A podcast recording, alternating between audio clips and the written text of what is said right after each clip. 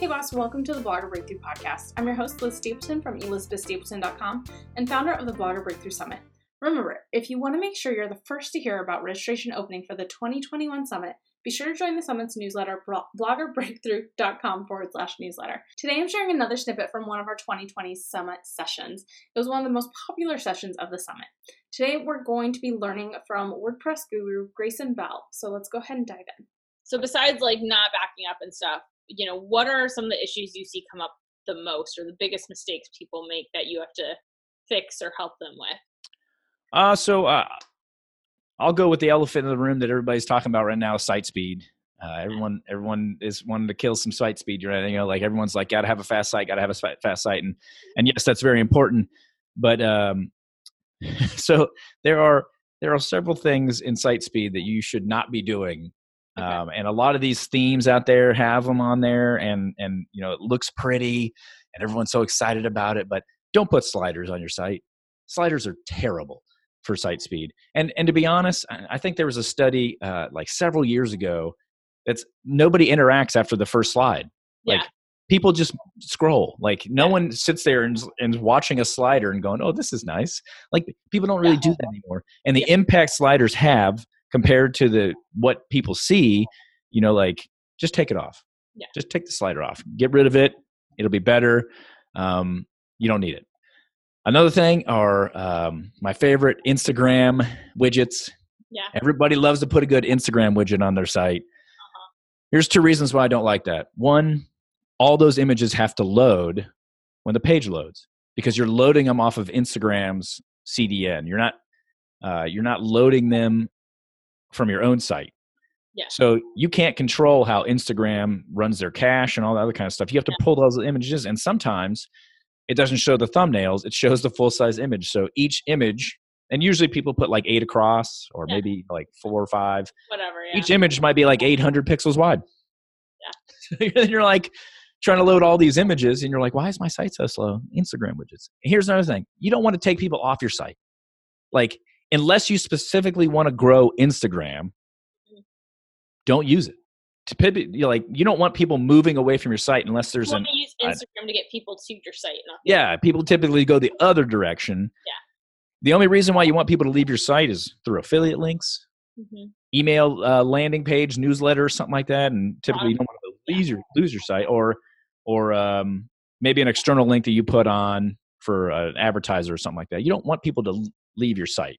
Want them to get the information and maybe hit up a couple affiliate links along the way, yeah. or maybe they'll click on an ad. But really, don't, people don't do that anymore either. Yeah, um, it's an accident. Yeah, the other the other things um, really bad. Uh, the Pinterest board widgets. Um, we see those a lot. So you can go on Pinterest and you can say like, I think there's a section in there you can create widget. Oh yeah, yeah.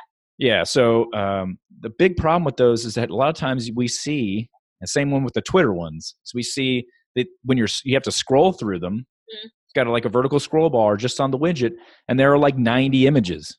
Well, 90 of those images have to load during the page load. Yeah. That's bad.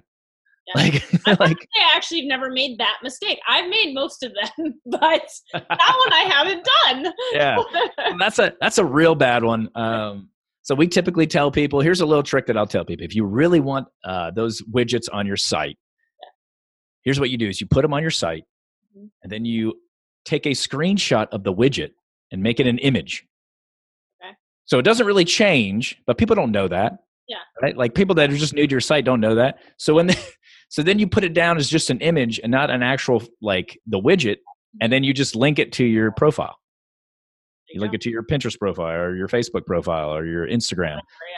So that's so really instead of loading all these uh, scripts and all this JavaScript and all this stuff mm-hmm. Uh, for these widgets and all the images, you're just loading one image from your own site. Okay. Yeah. So if if you really have to have these, but most of the time, once I show people like the site speed differences from just taking those few items off, they're like, oh, wow. yep. Yeah. So that's a big one. I'll say the other, um, this isn't really, well, it could be related to site speed, but images. Don't take images from your phone and put it on your website. like when we take a snapshot with an iPhone or an Android, you're, you're talking like four to 12 megabytes in, in file size. These are big images. These are these could be like 3,500 pixels wide by you know whatever the orientation is and they're generally uh, a lot of people just like to load those right up into wordpress and just keep on going that's not a good idea um, the reason is is that your site now has to load these bad boys and a lot if you've ever gone to a site and uh, you're you're sitting there watching and you're seeing like the image slowly load it's because it's huge. It's just massive. Yeah. so what you want to do is you want to you want to put it in a, in some program. Some people use photoshop. There's a there's a free one that's like photoshop's called gimp. Um, i use picmonkey some people use canva. Doesn't matter. Resize these bad boys down and get them to a, a size that that makes sense for you. Some people if you want portrait you know make a size that works for you. If you want landscape make that size. Mhm. um, and then i typically run mine through uh, ShortPixel Yep. to compress.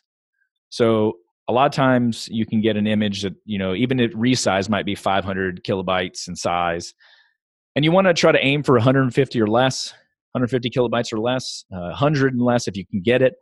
Because here's the caveat every page that you have on your site you want to have it to be less than two megabytes in, in full size. That's every element loading on the page. And if you want to know a tool to check that you can go to tools.pingdom p-i-n-g-d-o-m dot com tools.pingdom dot com. It'll give you a load time. That load time is mostly bs but it'll give you uh, the full page size. So this is really good uh, to check some of your popular posts. It's really good to check uh, your homepage and where people are kind of going. Yeah. so uh, run that through. You want to be two megabytes or less the smaller it is the better. Because here's the deal. Everyone's going on mobile these days. We're Mhm. mobile friendly we're mobile first. Uh, there are only a couple of sites that I've ever been across that really had more desktop users than they had mobile. So you're talking about someone on a mobile network trying to load a 10 12 i've i've seen up to 60 megabyte pages. Mhm. 60 i was blown away when i saw the 60 megabyte page. I was like well no wonder why it's slow. Uh, um I'm like, what are all mine? yeah like you you like oh you would know if it was 60 megabytes. You'd be sitting there No, like know, can't I'm load like- anything on here? And so um, the smaller it is the faster it's going to load. So you want to try to get everything below two megabytes a lot of people aim for one and less. Uh, that can get really hard especially for recipe bloggers. I know there's a lot of them out there. It can be really hard when you have um, high high quality pinterest images yeah, yeah. you know? So that could be a little bit difficult but just never upload them from your phone or upload them from a, a stock photography site like uh, Depositphotos. Don't don't just take it and just throw it up there. It's going to be the worst experience you can ever have because you'll have to go fix all of them. Later down the roads Right, On that note, I hope you learned a lot about some things you should avoid doing on your website and how to fix them. Um, join me next time when I'm going to be sharing yet another sweet snippet from our one of our 2020 sessions. I'll catch you then.